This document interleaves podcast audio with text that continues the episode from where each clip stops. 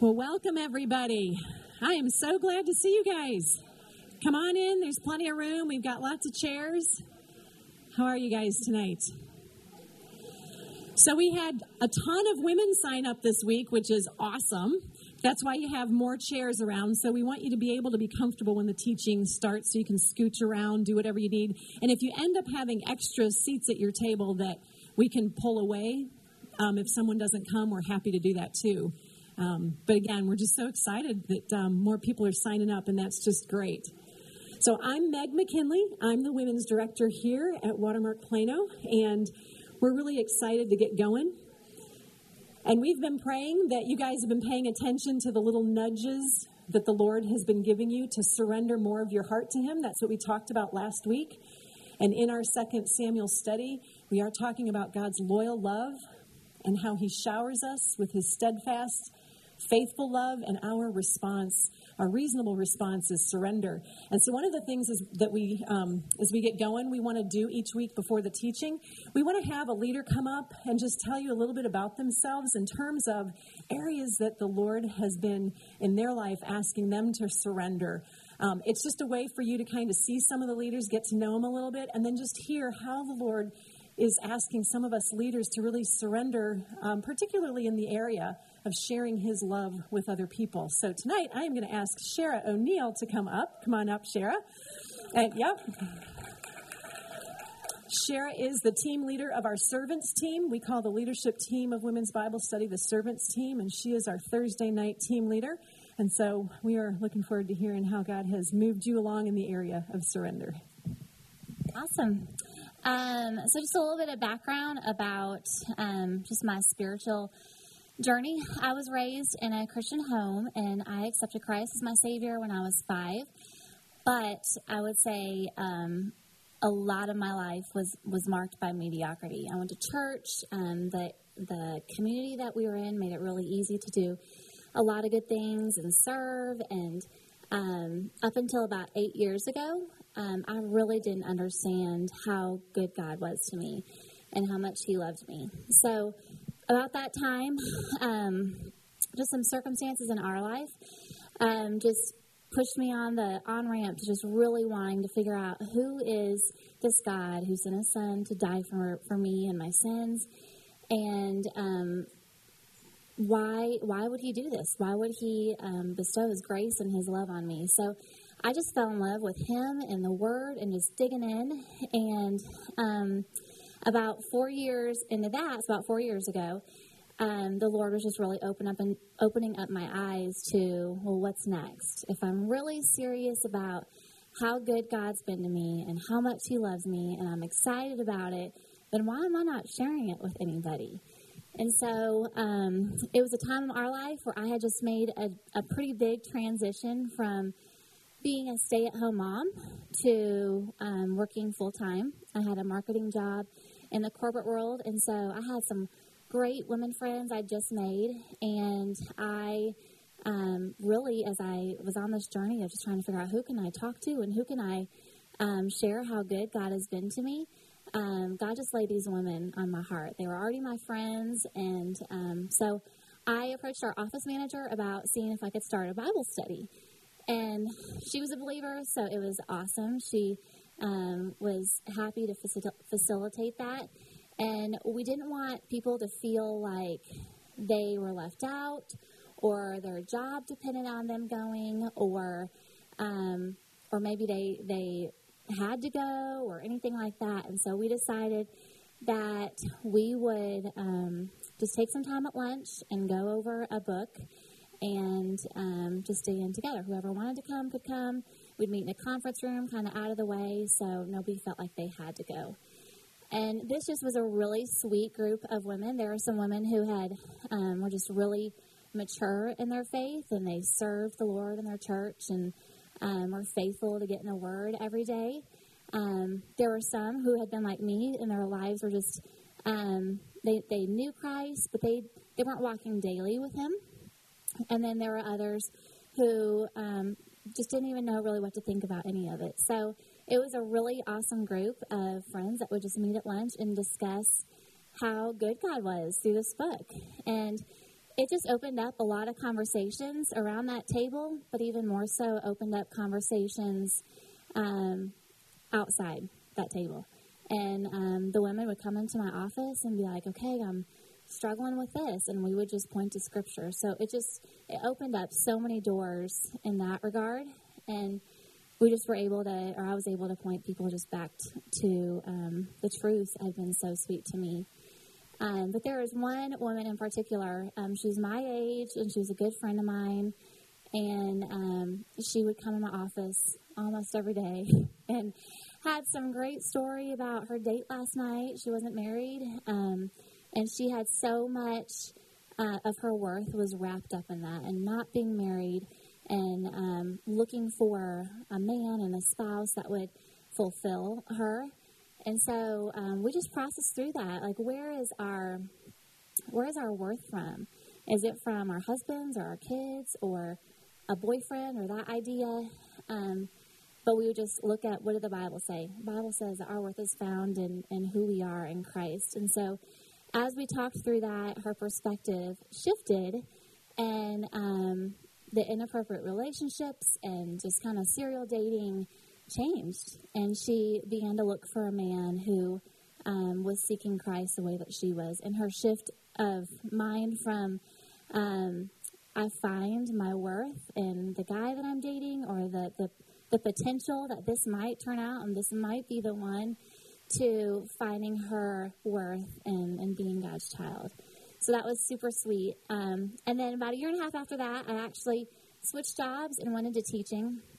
And so our relationship changed a little bit. It wasn't her coming into my office, but it was phone calls and text. But she has been such a great encouragement to me because she'll say, Okay, how can I pray for you? How are your kids doing?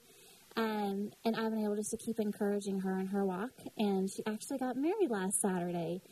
And the awesome thing about it was she met this guy. He's actually a, a watermark guy who's been faithful in serving here and um, their their wedding ceremony was just a beautiful worship service. So that was super awesome to be a part of and um, just see God work in that circumstances um, with her.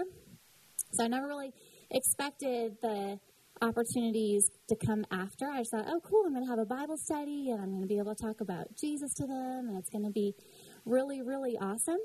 But I'm so glad that I've gotten this chance to show my good friends God's loyal love, and it has been such a joy to me.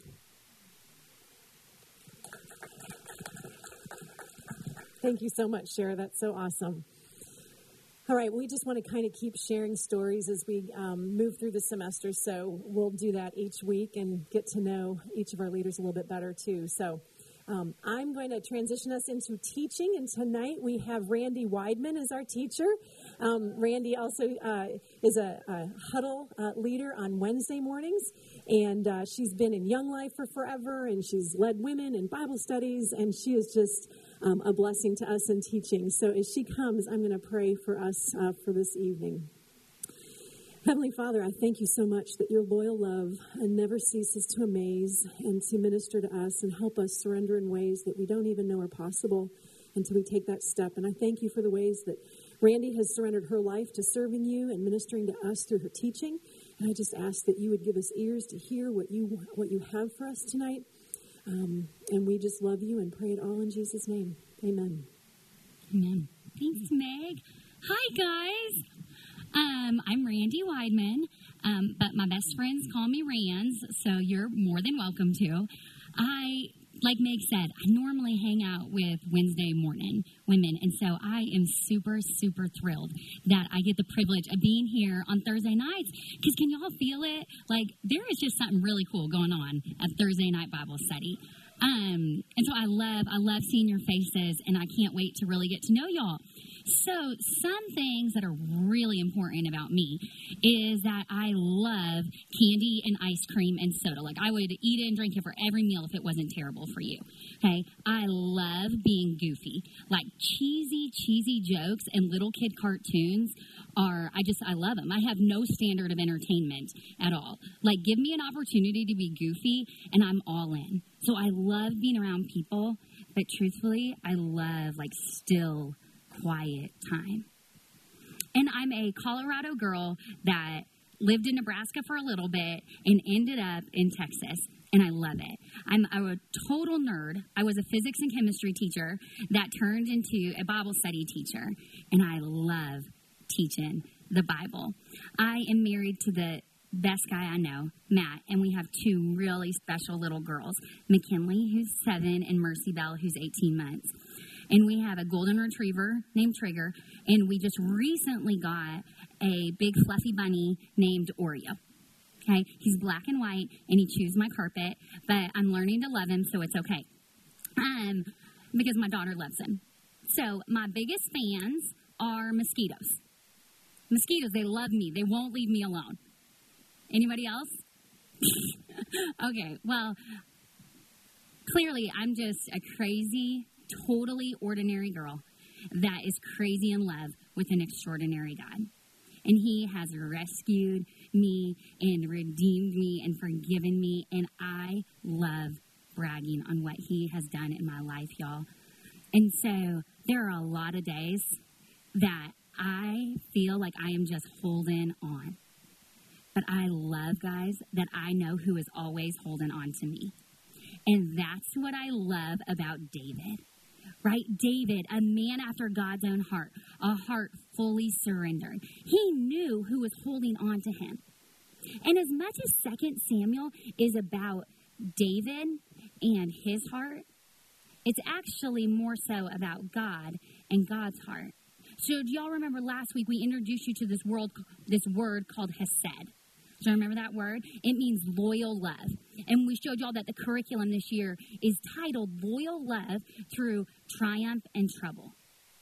Y'all, God's loyal love, not David's, God's. We're going to see God's perfect love for an imperfect man, God's restorative love for a broken nation, how the King of the universe loves on this little shepherd king of Israel. But I don't want us to miss God's heart penned on every single page of 2 Samuel because we got lost in the details of the story.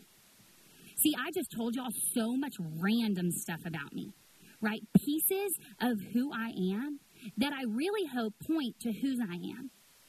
And if you read, if you did your homework for today, 2 Samuel chapters 2, 3, 4, and part of 5, you're probably like, wow, that's a lot of random stuff. That's a lot of random people and a lot of random things. And I just read it all and I have no idea what just happened. Okay, you are in good company, my sweet friends. Okay? Because Beth Moore says, sometimes we stand to learn the most about God from the situations we understand the least. So if that's where you come coming in today and you feel like you don't understand this at all, man, God's got something in store. So lean in.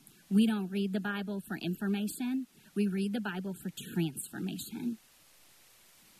And as we learn about God's heart, it transforms us. So, Lord, please, through this lesson today, transform us.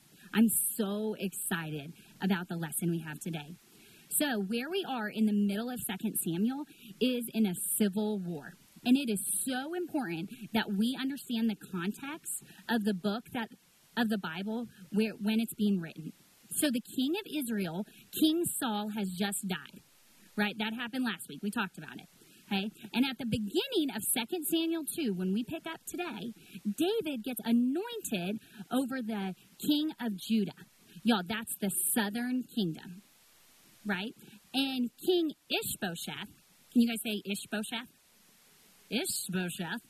Um, he is Saul's youngest son, and he gets appointed king over Israel, which is the northern kingdom. All right, so y'all with me? Southern kingdom, David, Judah. Northern kingdom, Ishbosheth, Israel. Awesome. Okay, but there was a war raging. Y'all, there was division.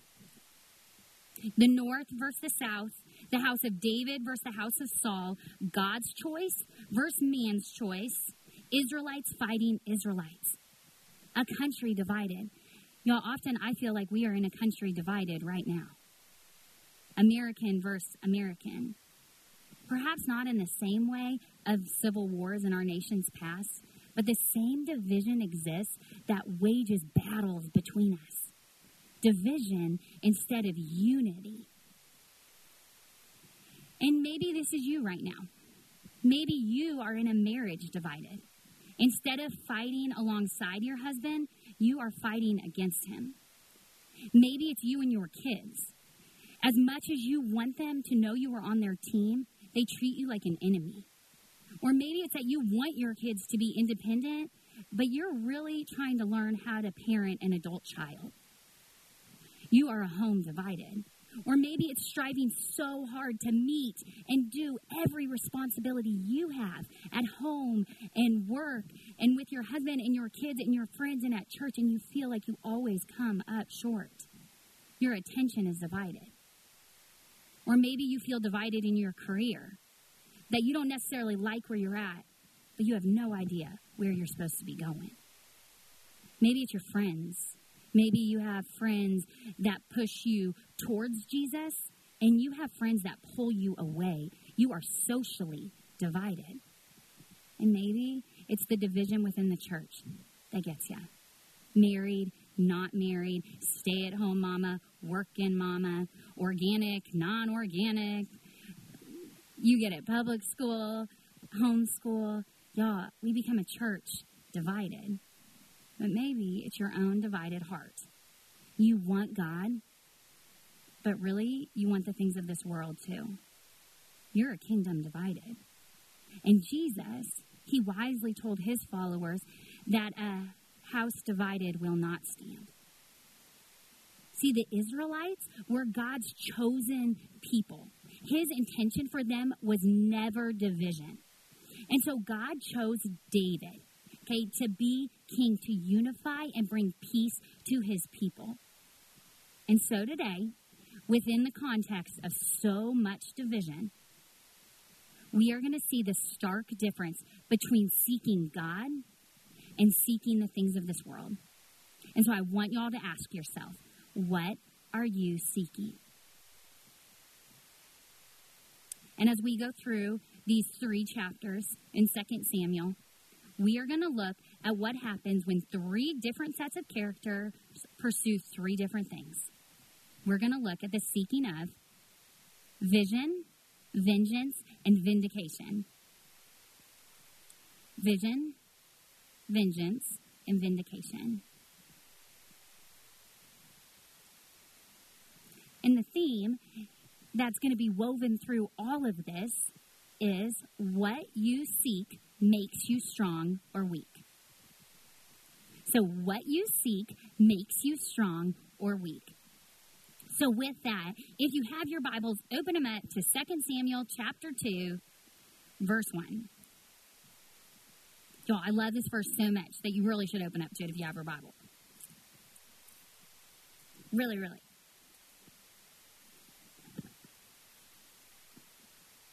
All right. I'm going to read it. It's just verse 1. 2 Samuel 2, verse 1 reads In the course of time, David inquired of the Lord, Shall I go up to the towns of Judah? He asked. And the Lord said, Go up. David asked, Well, where should I go? To Hebron, the Lord answered. Don't y'all love that verse? Probably, I don't know why it's special. You will. All right. So, the first point that I want us to see today is that when David seeks vision from the Lord, it brings great strength. Vision produces strength. And we're going to see it through David. Remember, what you seek makes you strong or weak. Well, y'all, what does that verse start with? It says, in the course of, anybody? Time. Y'all, change takes time. And it is not our place to rush God when He is doing some changes in us. See, there's been a lot of time that David had spent waiting to become king, waiting on God's promises. Right? 15 years until this point he had waited. He's going to wait for seven and a half more, 22 and a half years of waiting. See, the journey that God had David on was wonky. right? It didn't go probably as David had thought it would go at all. God was saying, Go, stop, fight, be still, wait, wait some more, fight some more. And as we wait, and as our journeys are wonky and not what we thought they were going to be, let us remember that God is always on time. He is always on time. God is never late. Y'all remember last week when Meg taught? She reminded us that a heart fully surrendered waits on God and asks what God wants. Y'all remember that? It was so good. Y'all, that's exactly what we see David do here. David inquired of God before he took a single step to the throne. I love that, right? Y'all, if David was interested in just getting to the throne, he would have killed Saul all those opportunities he had. He could have taken the throne by force. He was David. Ah, but David wanted to get to the throne God's way. Your way or God's way. Because no matter how long you wait for direction, we are wise to ask God for vision before we take the next step. And no one ever said that waiting is easy. Right? If you've waited for anything, you know that it is hard. But as we surrender in our waiting, we realize that there's purpose in waiting. And that there's preparation in waiting. And there's provision in waiting. And as we wait, we should ask God for vision as to what to do next. See, I'm in a season of waiting right now a season where I am begging God every single day to show me my next step to take. Because of my history with breast cancer and my chance of reoccurrence, my oncologist has recently suggested that I get both of my ovaries removed to eliminate the hormones that my cancer feasts off of. Well, y'all, that would mean if I got my ovaries removed that I wouldn't be able to have any more biological children. And that breaks my heart. Y'all, my heart is divided because I desire so much to have a biological son named MJ that looks like his daddy and plays like his daddy. And yet I have a desire to stay alive for the sweet, precious girls that the Lord has entrusted me with. My heart is divided. And so daily I am on my knees seeking God for vision as to what to do next. Because I know if it's His step, I'll have the strength to do it. But the decision seems too big for Matt and I to make. So, God, just give me my next step. What you seek makes you strong or weak, and I am seeking vision right now. And so, my battle cry has been I will wait for God's will. I will wait for God's will. Turn to somebody at your table and say, I will wait for God's will. Hmm. Yeah, we will. Man, it feels good to say it out loud. Lord, I don't want to take a single step without you. I will wait for your will.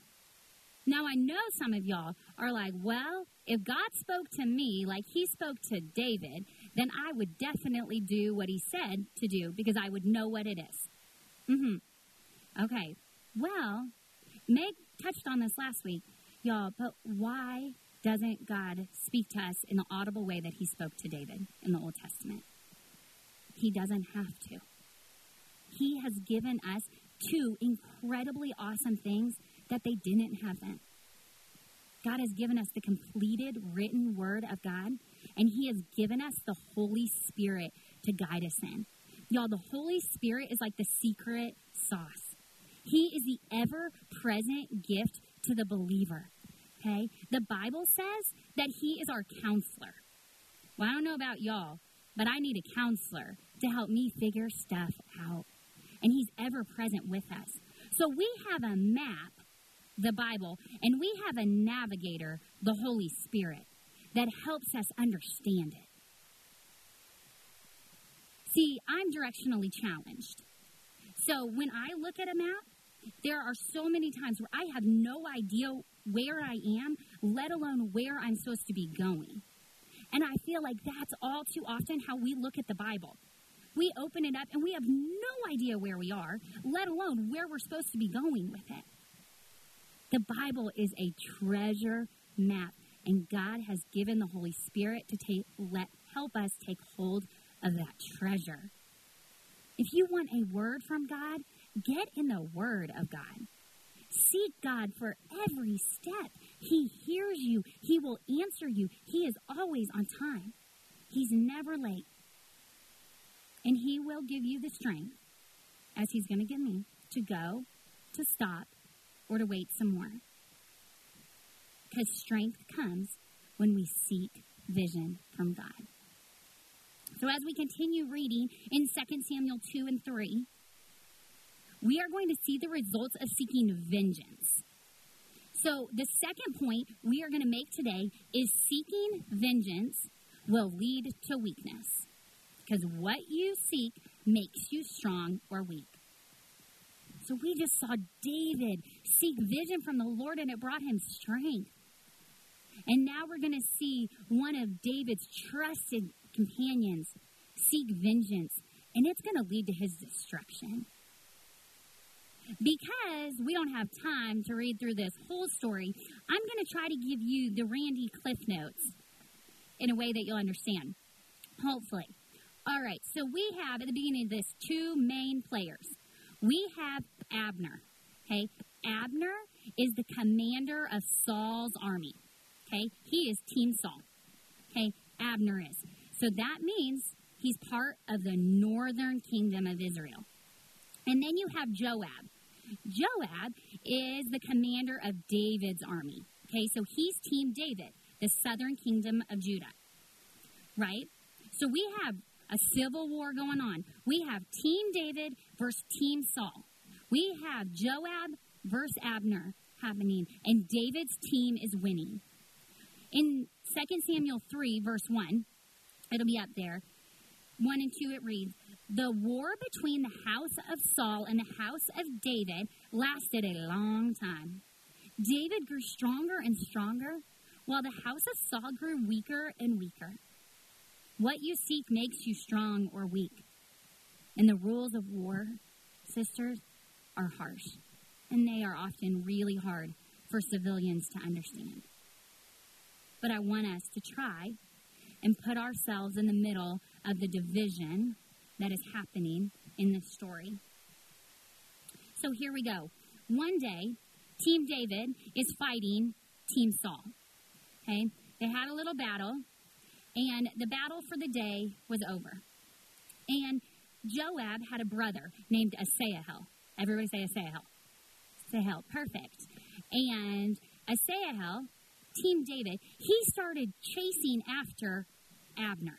Okay, and Abner was saying, Quit chasing me. Asahel, the battle's over for today. Leave me alone. If you keep chasing me, I'm going to have to kill you. And I don't want to kill the commander of my enemy's army, right? Like, I don't want to do that.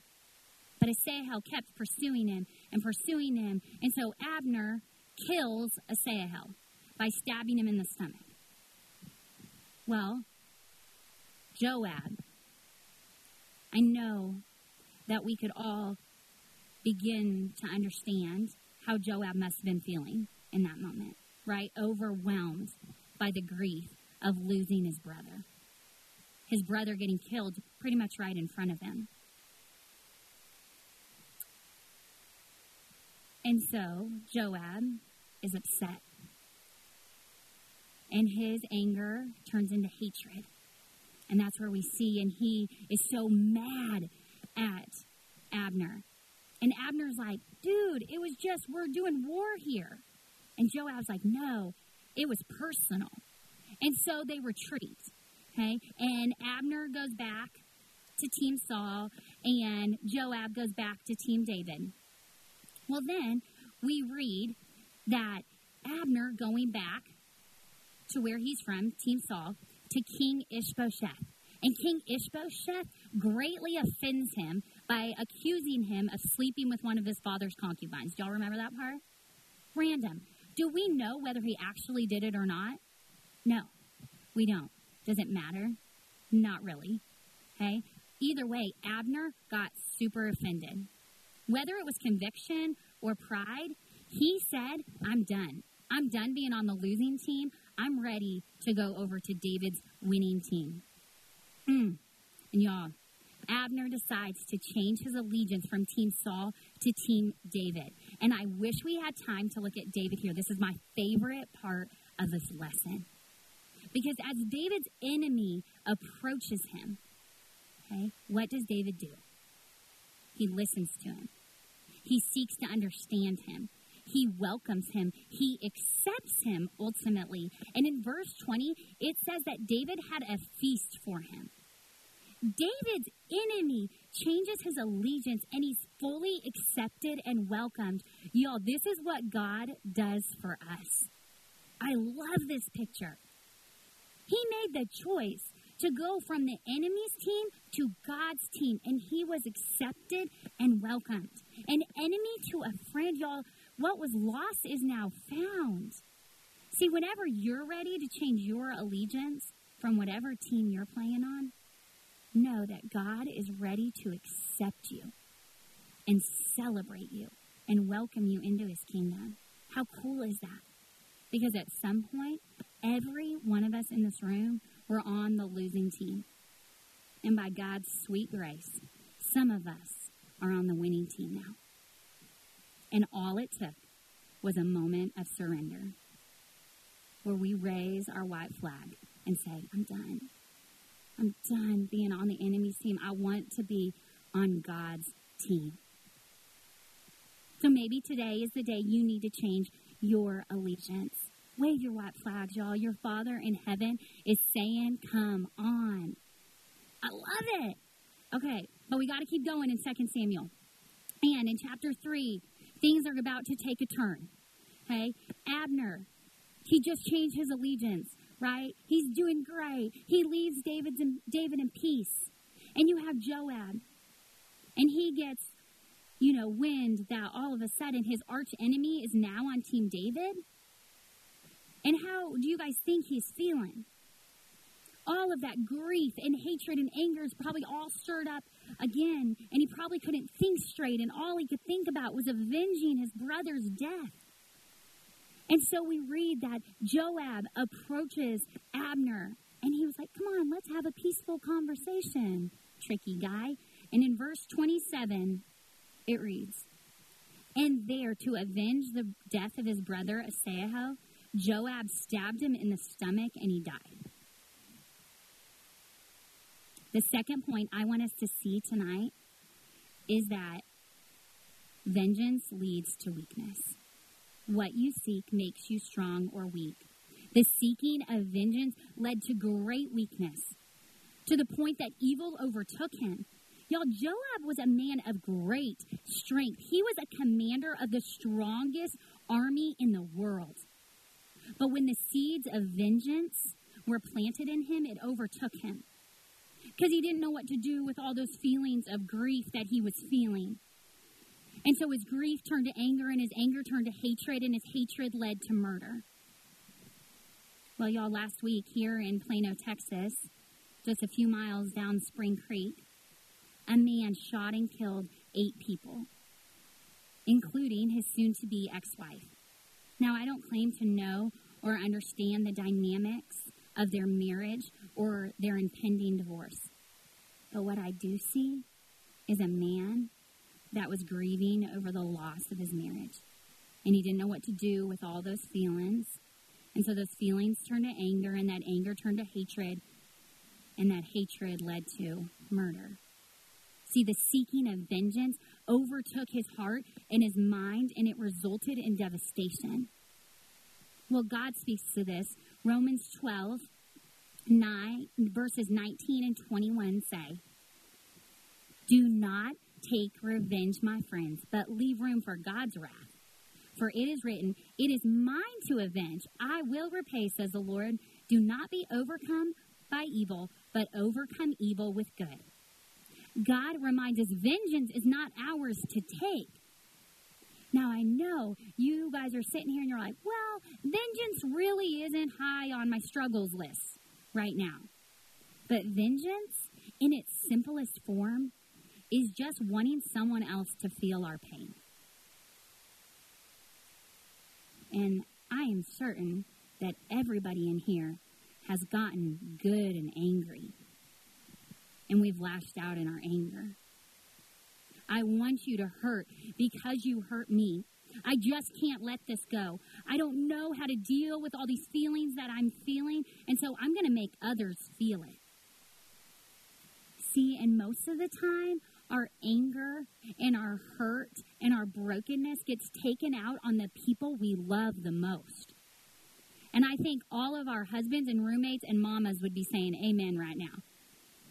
All right? Because that's where we go with it. Hurt people, hurt people. And in 1 John 3:15, we are told that anyone who hates his brother is a murderer. Y'all, that's God's standard. He equates hatred with murder. The seeds of hate, they run deep. They may not result in you actually killing someone, but I guarantee those seeds of hate will kill your joy, your peace, and your contentment in your life. Do not give yourself over to the evil that so badly wants to overtake you. Y'all, do you trust God enough to deal with the really, really hard stuff the feelings that you feel like you are never going to sort out. God promises that one day He will overcome evil once and for all, that He's going to make all the wrongs right. And we are just called to wait on Him to do it. God is trustworthy. We can trust Him with our crazy feelings. We can trust Him to deal with evil. And I have to ask myself all the time Am I going to trust my feelings, my wacky, wacky feelings? Or am I going to trust God's word and his promises? God is trustworthy. What you seek makes you strong or weak, and the seeking of vengeance, wanting somebody else to feel your pain, that leads to weakness. And then the third point that we're going to look at tonight is what happens when we seek vindication. Okay, well, vindication is seeking proof that someone or something is right, reasonable, or justified. Vindication. See, what you seek makes you strong or weak, and we're going to see how the seeking of vindication from two men will ultimately result in great weakness. So, at this point in the story, y'all, we are in 2 Samuel chapter 4. If you're going, and Abner is dead, and Saul's army is getting weaker and weaker. Okay? So the Civil War has taken this big turn towards David's army, towards David's team. So you can only imagine how the people of the northern kingdom, the people of Israel, how they're feeling. Like, what are we going to do once we lost the war? What's our future? What's going to happen? And it says that there were two brothers, Baanah and Rechab, and that they were leaders in the raiding bands of Saul's army. Okay, they were Team Saul, or so it seemed. And if you read in 2 Samuel 4, it says that these two brothers went to the house of King Ishbosheth in the middle of the day, and King Ishbosheth was sleeping, taking a nap. Man, tough life, King, napping in the middle of the day. And they went to him when he was vulnerable and asleep. And they stabbed him in the stomach. And they killed him and they cut off his head. And they took that head and they traveled through the night to bring it to David. And I'm sure as they were traveling and they were probably imagining what David was going to say to them when he, they brought this head of his enemy to him. Like, David's going to high five him and hug him and say, You're awesome. You guys are heroes. Thank you. Let's celebrate. Right? In great excitement, they were going to tell David they had killed his enemy, that God took vengeance for him. See, these brothers were seeking vindication from David. We were absolutely justified in murdering Ishbosheth. because David, you wanted him dead. He's the bad guy. We're one of the good guys. The end justifies the means. Our evil is okay because we're just trying to eliminate a greater evil. Huh. That reminds me of so many terrible events in our country and in our world. From the Holocaust to every single mass shooting, people have bought the lie that their evil deed is justified because it was eliminating a greater evil.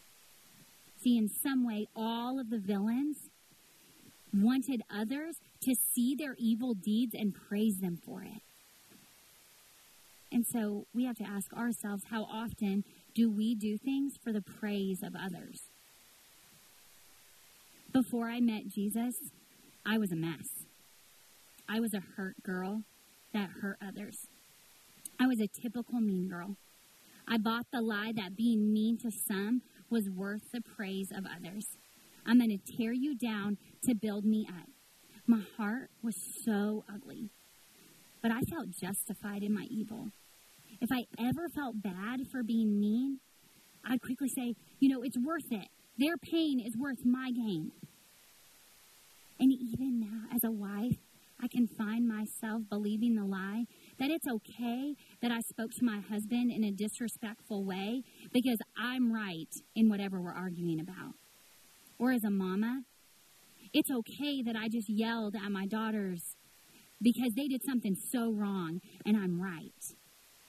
Even though how I'm acting is so wrong, the enemy feeds me the lie that I'm justified in how I'm acting. Have any of y'all struggled with this? Just because you may be right doesn't mean that your yucky stuff isn't wrong. Vindication, justification of evil. That is the world that I lived in before Jesus radically changed me. That is the world that we live in right now. And that is the world that this story is written in then. But these brothers that killed a man seeking the praises of David, and David gives them a response that they were not expecting. Let's read it. In 2 Samuel 4, verse 11, it says, How much more when wicked men have killed an innocent man in his own house and in his own bed, should I na- not now demand his blood from your hand and rid the earth of you? In other words, David is saying, No, I'm not going to recognize you or celebrate you or appreciate you. What you did was evil, not good. Y'all, this is the same response that we saw David give the Amalekite who claimed to kill King Saul in chapter 1. David says it again You are not vindicated in your evil deeds. But David's response was so uncommon. And he didn't celebrate evil even when it was for his great gain. No wonder he was called a man after God's own heart. But David, he gives us this cool glimpse into God's heart and how God responds to evil. You need to know it, y'all. God never delights in evil. Never. He is never the author of evil. He hates evil. God is good. He is the author of every good thing. Ladies, I want you to know the good, good heart of God because when you do, His praise is all you begin to care about. We saw here in 2 Samuel 4 that the seeking of vindication from these brothers, their deep desire to be praised, ultimately led to their destruction. Let's not make the same mistake. Let's not try and justify our evil deeds by their good purpose. Let's not live our lives for the praise of others, but for God's praise alone.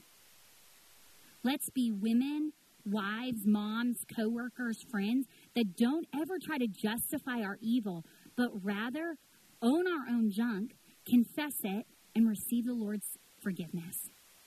Maybe today's the day you need to surrender your desire for other people to see that you're right. Let's be women that say, There is no place for evil in me. God is good, and I want to know the goodness of Him.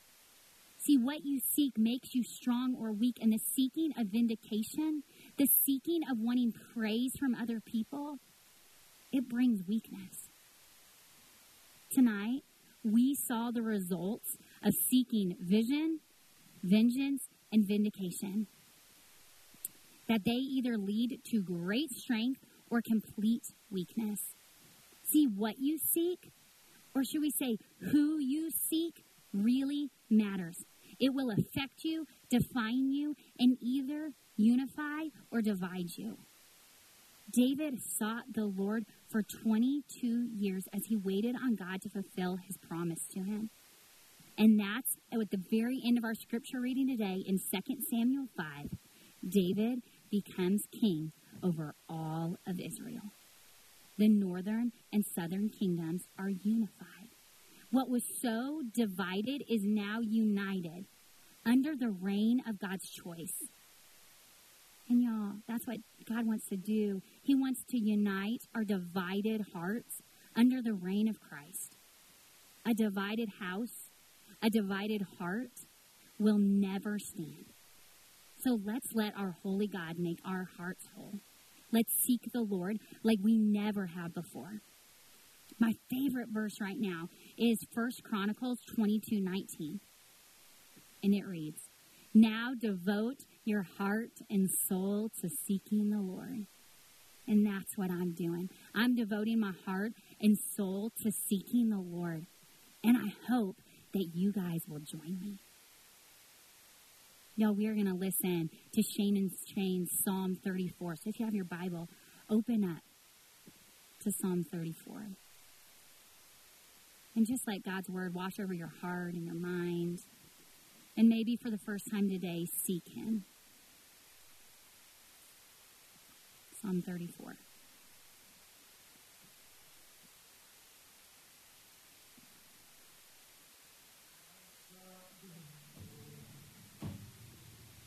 He answered me and delivered me from every fear.